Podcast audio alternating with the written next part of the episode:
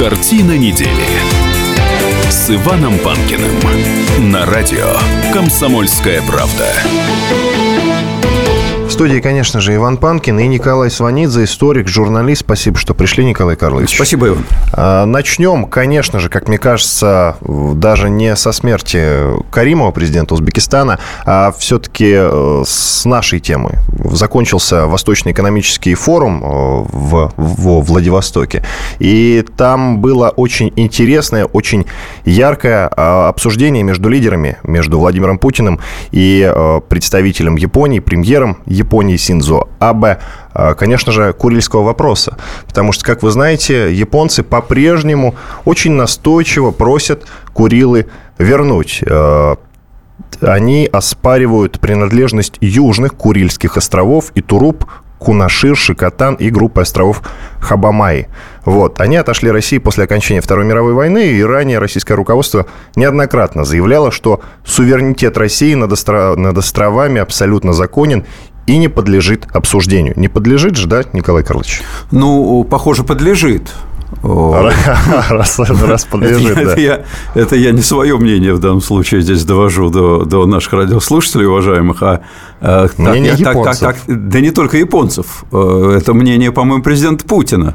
Потому что он на сей раз, вот в интервью, которое предваряло встречу с Синзабе, угу, и там, Блумбергу. да, он угу. раньше, раньше просто, ну, просто отворот немедленно. Вот отдыхать это российская территория, ну, как, как Крым, вот когда ставят сейчас вопрос, а вот Крым, Крым, российская территория не обсуждается после 2014 года. Вот так же все, все годы примерно так же отвечали на все вопросы по, по Курилам. Не обсуждается российская территория, все. А теперь э, такое, я бы сказал, наклонение, интонация другая у, у президента. К чему вы клоните? Э, я ни к чему не клоню. Я клоню к тому, что, э, по-видимому, заинтересованность в отношениях с Японией достаточно высокая, так же, как у Японии заинтересованность в отношениях с нами. И э, вот, насколько я понял президента, он готов не поступаясь там э, э, ценностями российского суверенитета и принципами, тем не менее он готов какие-то вещи обсуждать. Он же отвечал на вопрос о некоторых территориях, которые мы передали Китаю. Он говорил, да, это мы не отдали, сказал он, это спорные территории, мы долго там 40 лет обсуждали, разговаривали, и вот теперь решили, что будет вот так, так и так, во взаимных интересах. Но с Китаем мы не воевали. Это я своими словами излагаю, но суть именно это. А с Японией мы воевали. Это наследие Второй мировой войны. Пересматривать итоги Второй мировой войны там типа того, что никому не рекомендую. А вот, вот договариваться, разговаривать, обсуждать, да, можно. И можно прийти к каким-то результатам, если в результате не будет ни проигравших, ни выигравших. Вот так вот теперь говорит президент. Это, согласитесь, уже другая постановка вопроса. А мне кажется, это был визит вежливости в том смысле, что он поехал на Восточный экономический форум. Ну, среди прочего, конечно же, там было много других других тем для обсуждения, каких-то вопросов, которые нужно решить. Но вот встреча с премьером японским, это был чисто встреча из вежливости, нет? Ну, вы знаете, с руководителем государства из чистой вежливости не встречаются. Вежливость вежливостью, но если уже обсуждают столь принципиальные вопросы и дают такие на них вежливые ответы, я думаю, что это свидетельствует не просто о вежливости, а о некотором изменении российской государственной позиции. Но мы вопросе. все равно ни при каких обстоятельствах не отдадим Курила, ведь а, не так ли? Иван, это не будет так называться, что мы отдали Курилы. Вы об этом никогда даже не узнаете. И, и, и наши граждане не узнают о том, что мы отдали Курилы. И это не будет отдача Курил. Это будет некая система договоренностей во взаимных интересах. Ведь все можно назвать по-разному. То есть, подождите, вы говорите о том, что все-таки Курилы под тем или иным соусом, но японцам отойдут. Я думаю, что это предмет стал переговоров. То есть раньше это с нашей стороны не был предмет переговоров, а теперь это стал предмет переговоров. Mm. Вот это уже интересно. Один из экспертов мне вчера сказал, что Путин не может войти в историю как человек, который вернул Крым и отдал Курилы. Ну, во-первых, это долгая история. Во-вторых, я еще раз повторяю, и никогда не скажут, что он отдал Курилы. Ну, не говорят же, что он отдал Китаю, Китаю какие-то территории, правда? Кто ну, я знает? об этом он ничего сам... не знаю, например. Ему... Ну, так а вы почитайте его интервью, которое, которое он дал перед, перед отъездом на Дальний Восток. Он сам это подтверждает. Он просто говорит, нет, это не так, это были переговоры, это система взаимных интересов и так далее, и так далее. Вот так же будет и с Курилами. Ну вот, э, что говорит сам Синзо Абе. Давайте поставим точку в этой ненормальной ситуации, ненормальное двойное подчеркивание, которое длится уже 70 лет, и вместе начнем строить новую эпоху российско-японских отношений, которая будет длиться следующие 70 лет. Это я привожу слова Синзо Абе. Он добавил, что ненормальная ситуация, в кавычках, вот ее он считает, э, что между важными друг для друга соседними странами до сих пор не заключен мирный договор. А договор, кстати, действительно не заключен. Не заключен. А он именно по этой причине не заключен. Потому что не урегулированы территориальные споры. И как же мы общаемся с японцами, ну, тем не менее, без договора? Ну, ну, на отсутствие мирного договора давно, уже долгие десятилетия назад закрыты глаза, общаемся нормально. Но, тем не менее, конечно, между двумя такими державами и соседями э, нифигово было бы иметь мирный договор в подписанном виде. А зачем нам дружба с японцами? Что она нам даст? Вот реально, да, вот в масштабах вселенной, я имею в виду. Иван, вот... понимаете, я бы не мерил межгосударственные отношения э, такими понятиями, как дружба, вражда, это между пацанами, там, дружат, э, не дружат, а между государствами такого масштаба и соседями, ну какая дружба? Как э, вражды быть не может по определению, вражда означает войну, значит, э, это уж точно никому не нужно и невозможно. А дружба, интересы есть у всех. Вот интересы склоняют к тому, чтобы были нормальные, предсказуемые, взаимовыгодные отношения. Хотите это называть дружбой, ради бога. Угу. Но, тем не менее, Путин же сказал, что мы территориями не торгуем. Вот его пред... А что же он мог цитата. еще сказать? Он, мы действительно не торгуем территориями, он правду сказал и не собирается торговать территориями. Но входить в режим обсуждения он, на мой взгляд, готов. А давайте вспомним 1939 э, год, советско-финскую войну. Ну, то, что предваряло. Шли переговоры по поводу вот как раз этой финской территории. Мы им, э, по-моему, в Карелии должны были землю выделить. Ну, по крайней мере, шел такой разговор. Вы должны это помните? Да, я историю. это очень хорошо помню. Да-да. А, и финны не пошли ни на какие переговоры, они не захотели отдавать эту территорию. Вы аналогии не видите? Абсолютно вот никаких аналогий. Абсолютно. Мы не Финляндия, Япония не Финляндия, и, и 2016 год. То есть не, даже не, обмен не, там никакой не невозможен? 1939, нет ни Молотова, ни Риббентропа, слава богу, поэтому нет, аналогии не вижу. Ну ладно, понятно. Друзья, я обращаюсь к нашей аудитории. Вы можете писать нам в WhatsApp вопросы Николаю Карловичу, участвовать в обсуждении. Плюс 7 967 200 ровно 9702 – это номер нашего WhatsApp. Пожалуйста, не звоните в WhatsApp, пишите туда. Меня зовут Иван Панкин. Вернемся буквально через несколько минут. Оставайтесь на радио «Комсомольская «Комсомольская правда». Картина недели с Иваном Панкиным. Каждую субботу с 16 до 17 часов на радиостанции «Комсомольская правда» я, Леонид Альшанский, почетный адвокат России, веду передачу «Народный адвокат» и отвечаю на ваши вопросы по проблемам административного права, ГАИ, таможенник, пограничник, гражданского права, дачной амнистии, земельных отношений, обманы страховых компаний. Обо всем этом вы услышите в наших передачах каждую субботу с 16 до 17 часов. Картина недели с Иваном Панкиным на радио «Комсомольская правда». Здравствуйте, друзья. Иван Панкин в студии. Продолжаю разговор с историком, журналистом Николаем Сванидзе по самым главным темам этой недели. Уже мы обсудили э, встречу Путина и премьера Японии Синзо Абе по поводу Курильских островов. Переходим к другой теме. Это, конечно же, похороны президента Узбекистана Ислама Каримова. Ну, для начала, Николай Карлович, самый первый вопрос – это кто сейчас будет претендовать на Узбекистан в том смысле, что там нужно же свое влияние как-то настроить по-быстренькому? Вы имеете в виду, кто Америка, из иностранных, Китай, кто из Россия. держав? Да, Америка, Китай, Россия. А, все будут претендовать, и Америка, и Китай, и Россия, и Турция еще. И Турция. Несомненно, как, как региональная держава, разумеется. А, мощь Ислама Каримова, да примет Всевышний Аллах его душу к себе, а я думаю, что примет, мощь Ислама Каримова состояла в том, что он умел, не теряя достоинства, не теряя суверенитета национального, не торгуя этим суверенитетом, а, быть ровным со всеми великими державами в регионе и в мире, и при этом блюсти свой собственный интерес. Угу. Это огромный политический опыт, это огромный политический талант, это просто огромное, это масштаб личности. Он действительно был очень мощный человек – Он мог послать по матушке на три буквы любого руководителя любой державы, если ему казалось, что тот пытается наступить ему на ногу. Не стеснялся в выражениях, не стеснялся в том, чтобы определенно выражать позицию свою как лидера Узбекистана. Узбекистан тоже региональная держава, 31 миллион человек. Угу. Не шутка. Это, это, это такая лидирующая, лидирующая страна в Средней Азии. А, из, из мощных лидеров э, из такой же биографии, с очень схожей, с Каримовым мог конкурировать только Нурсултан Абишевич Назарбаев, который тоже был еще первым секретарем э, ЦК Советской Республики, а потом стал многолетним несменяемым президентом э, суверенного Казахстана.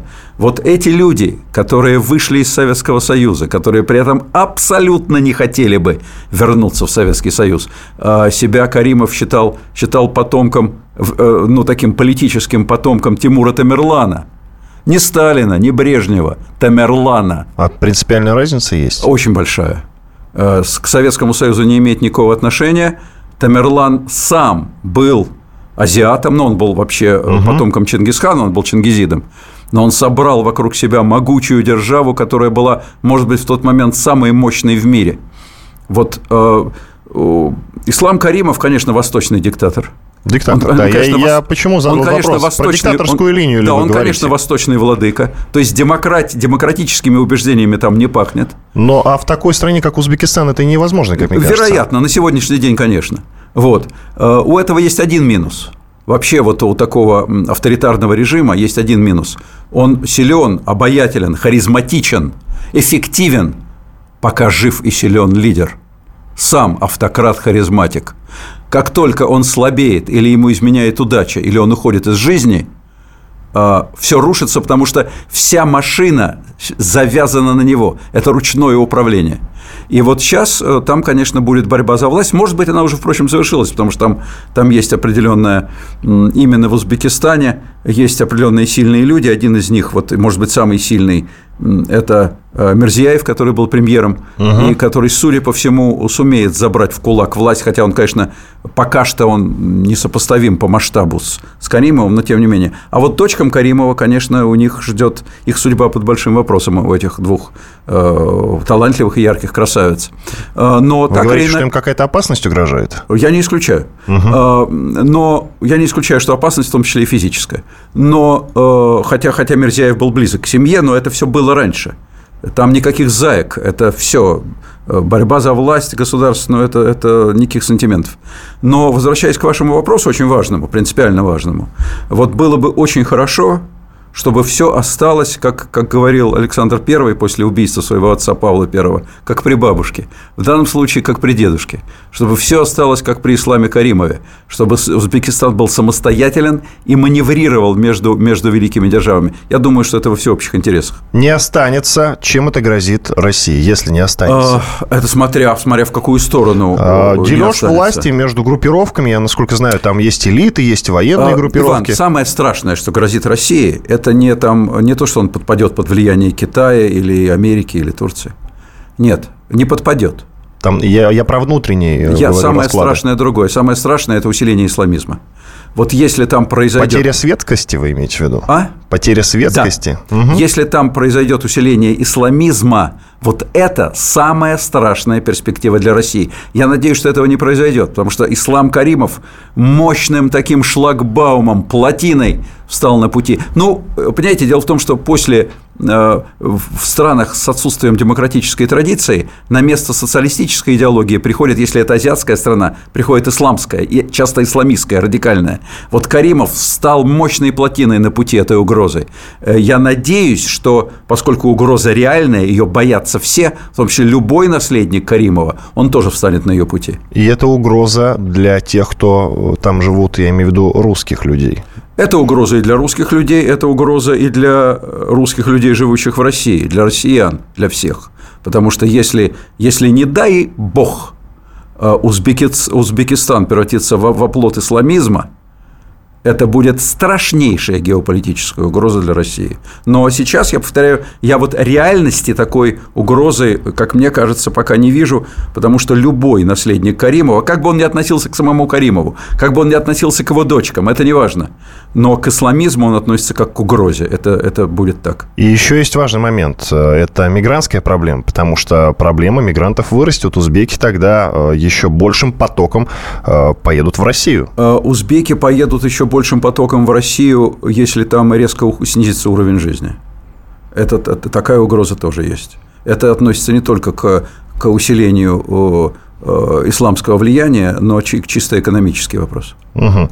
Ну, хорошо. А как нам сейчас действовать? Вот нашему МИДу как сейчас действовать? Я имею наш в виду, что... наш МИД, по-моему, действует так, как он должен действовать. Умер, похоронили, а, пока, э, пока, пока не умер э, и пока официально не, не была признана его смерть, пока он там лежал под, под, под, всеми эти, под всей этой аппаратурой, которая поддерживала в нем физиологическую жизнедеятельность, и официально его смерть не была еще признана, э, не объявляли его у нас покойным. Нормально, вежливо, вежливо. Другая страна, Иван. Угу, Требует понятно. корректности, прежде всего. Это понятно. Ну, а теперь давайте поговорим про скандал в 57-й школе. Наверное, многие уже слышали про этот скандал. Вы в том числе, краем уха, насколько я знаю, что-то такое слышали, да?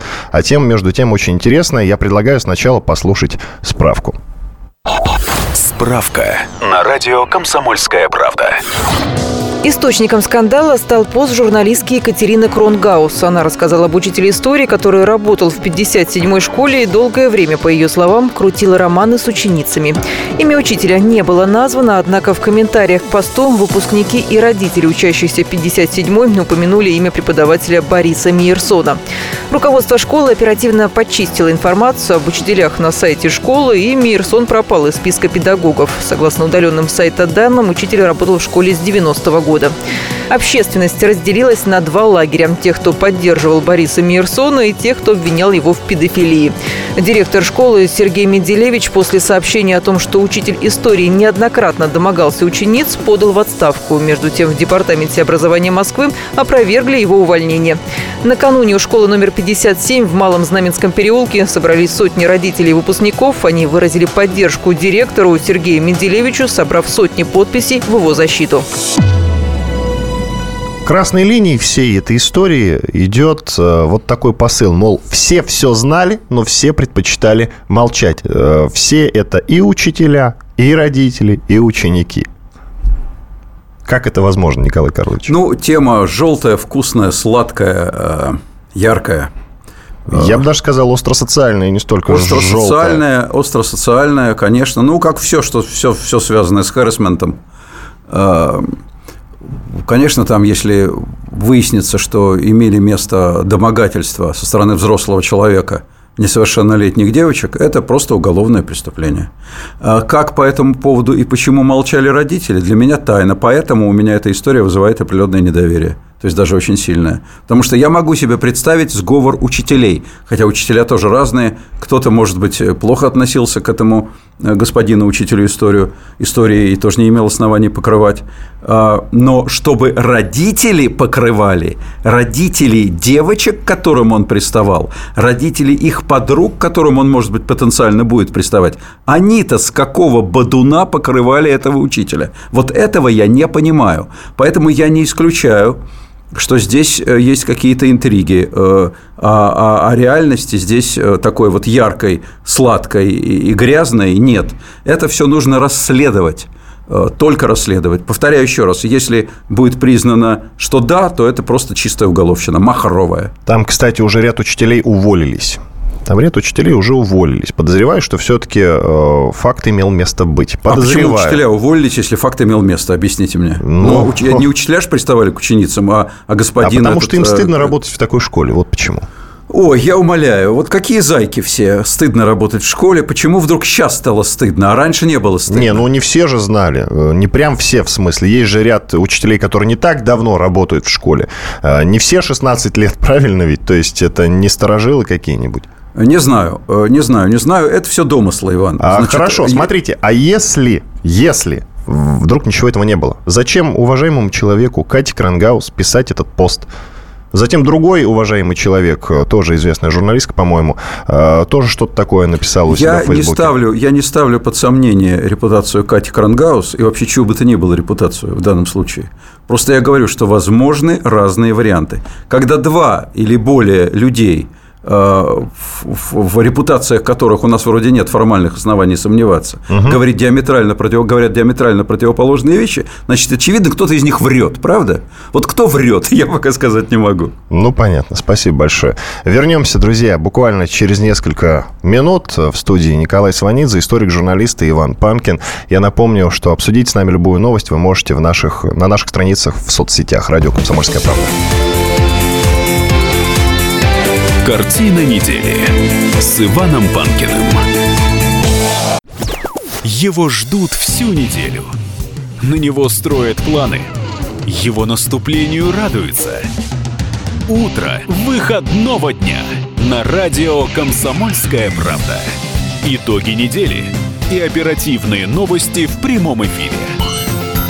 Включайте нас по выходным с 8 утра по московскому времени. Картина недели с Иваном Панкиным на радио «Комсомольская правда». Студии, конечно же, Иван Панкин и Николай Сванидзе, историк, журналист. Мы продолжим немножечко, поставим точку вот в этой теме с 57-й школой. Хотя я зачем-то, Николай Карлович, э, удалил пост э, Кати Крангаус. Э, вот как раз с ноутбука. Ладно, потерял ссылку, черт с ней. Во всяком случае, Катя Крангаус на своей странице в Фейсбуке написала о том, что 16 лет учитель по истории Борис Мейерсон крутил, крутил романы с ученицами. Я вам сейчас читал, вот я практически угу. дословно говорю. Как это возможно? вы сами прицепились к этому, как это возможно, крутил романы с ученицами. Ну, понимаю, Она дальше что... пишет, что мы были молоды, но думали, что уже взрослые, и поэтому как-то велись на это, а, а любовницы его менялись. В общем, посыл какой-то такой. Ну, вот. я не понимаю, во-первых, что это за романы мужика под 50 и девочки из, из э, старшего класса.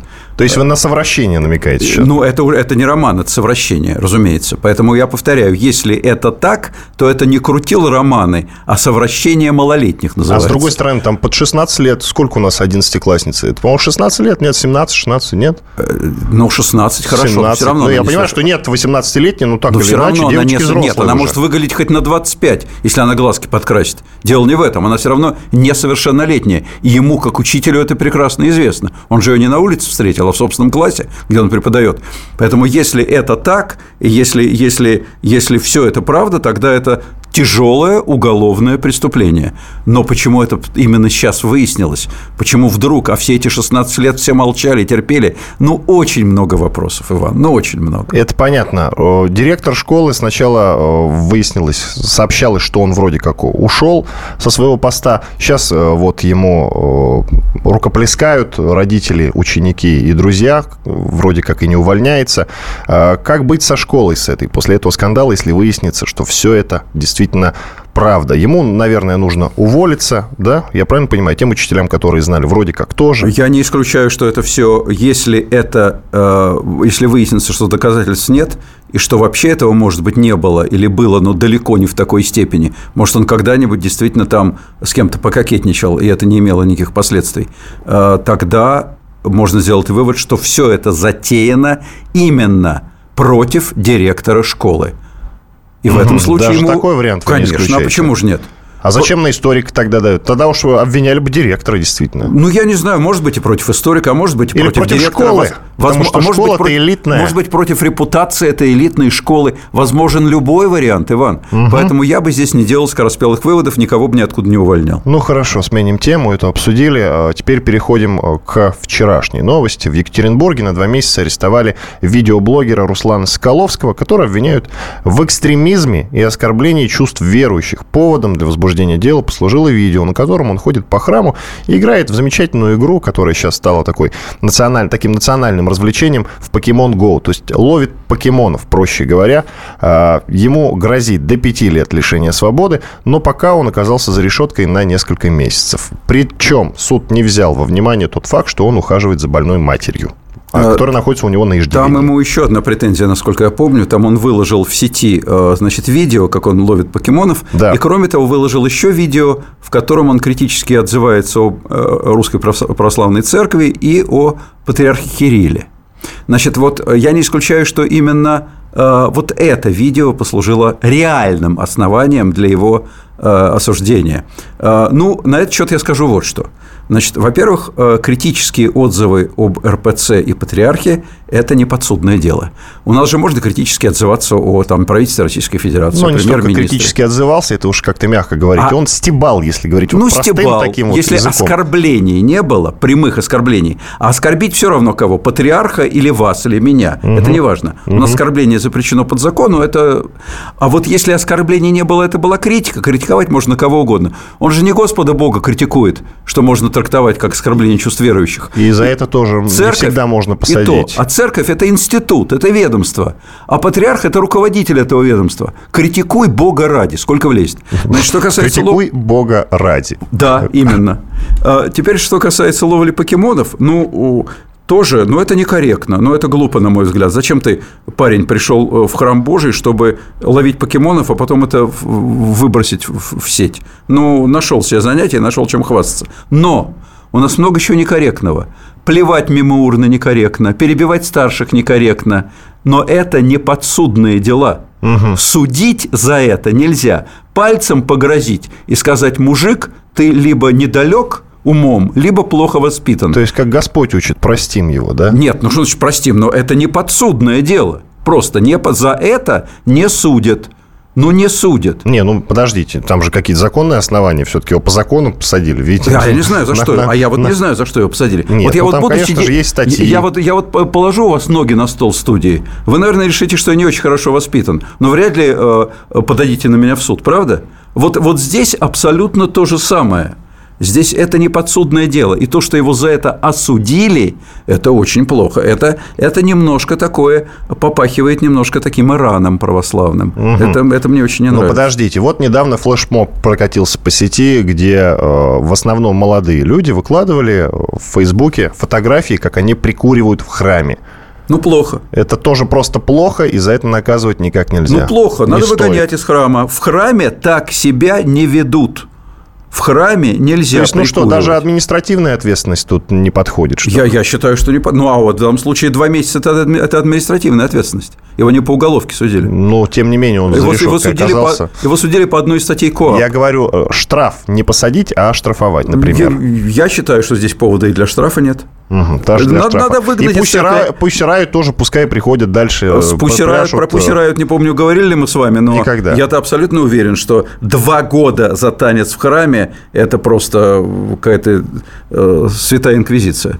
Угу. Вот, абсолютно. Рядом даже не лежало вот это вот наказание рядом с этим вот преступлением. Это так, чтобы, чтобы не повадно было. Вот если к нему здесь тот же подход, чтобы не повадно было, ну, тогда я это понять могу, хотя оправдать не могу. Угу, понятно.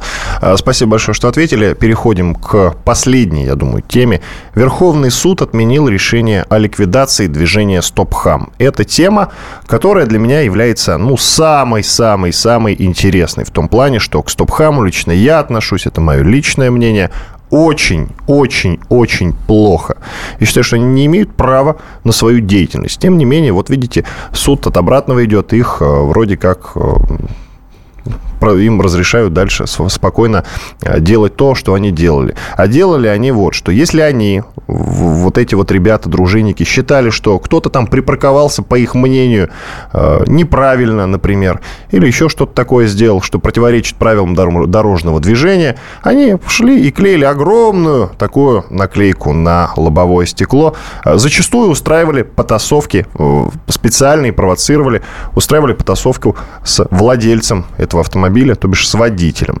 А, вспомним историю с олимпийцем Немовым, с которым они тоже подрались. Видео есть в интернете. Любой из вас может его посмотреть, вспомнить, чем я был фантастически возмущен Чем, что вы скажете по этому поводу, Николай Карлович? Я э, вынужден вас огорчить, Иван, у нас здесь с вами спора не получится. Ну, это неплохо. Значит, Мы не всегда с вами спорим, заметьте, кстати. Ну, это слушателям нравится, извините, видите, я телевизионный человек говорю зрителям. Слушателям нравится, когда, когда споры, но здесь не получится. Я, я абсолютно... Нет, дискуссия. Да, абсолютно солидарен с вашей позицией. Я Здесь суд, вы сказали от обратного, я бы сказал от противного. От противного. Суд ну, принял и решение. так можно сказать, вот да. То, что они действительно, они еще затевают потасовки, это значит, что у них есть свои силовики. Они не боятся драк. Значит, Нет, них, они у, подтягивают у есть... людей, которым, а, подростков, которым нечего делать. У них, есть свои, нет, у них есть свои э, физически подготовленные ребята, которые стоят, ждут, не возникнет ли драка. А, это непонятно откуда взявшаяся, кем поддерживаемая структура, на какие деньги она существует и зачем она существует. Они кто? Они дружинники, кто их назначал? Вот э, это, кстати, э, более широкая тема, вот, скажем, казачество городское. Которым недавно выделили 765 Город... миллионов да, рублей. приятного аппетита это называется. Да. Вот, вот э, с пенсиями у нас проблемы, зато казакам выделяют деньги. Э, вот, наверное, казаки приравниваются к пенсионерам, как у Ильфа и Петрова там. Милиция приравнивается к профсоюзам. Вот э, они кто такие? А они потом они будут подходить к девушкам и сказать, вы знаете, девушка, оденьтесь прилично, у вас юбка короткая. Да пошли вы! Вы кто? Почему они подходят к автовладельцу, клеют, вы еще не сказали. Вот эта фигня, которую они клеют на лобовое стекло, ее потом не отклеишь. Ну, Ее... потом вроде как они заменили, и это уже перестало портить автомобиль. Точно не скажу точно не скажу, просто слышал. Ну, было во всяком случае было, именно да, так. Да, да, Там да. нужно вплоть до замены лобового стекла. А кто вы такие? Откуда вы знаете? Правильно, неправильно? Вы решаете. Вы, вы что, ГАИ, ГИБДД? Вы вообще кто? Я Откуда согласен. Вы взялись? Даже если полицейский подойдет и сделает водителю замечание, насколько я знаю, это можно оспорить. Потому что он не представитель ДПС, дорожно-патрульной службы. Он полицейский, это совсем другие разные вещи. Правильно я говорю? Да, вот это некая структура под видом э, прогрессивной общественной организации. На мой взгляд, такие структуры очень опасны. И за ними кто-то стоит. И за ними кто-то стоит, иначе бы, иначе бы им дали давно уже по рукам. И не только по рукам. Понятно. Спасибо большое. Иван Панкин, историк, журналист Николай Сванидзе были с вами. Спасибо всем большое за внимание. Обсудить с нами любую новость можно в наших соцсетях. До свидания. Картина недели с Иваном Панкиным. Мы живем в горячее время. Войны Падение режимов. Исчезновение стран. Предсказать заранее такое невозможно. Но увидеть, как на наших глазах меняется мир, реально. Путевые заметки нашего спецкора Дарьи Асламовой. Программу «Горячие точки». Слушайте по средам в 20.05 на радио «Комсомольская правда».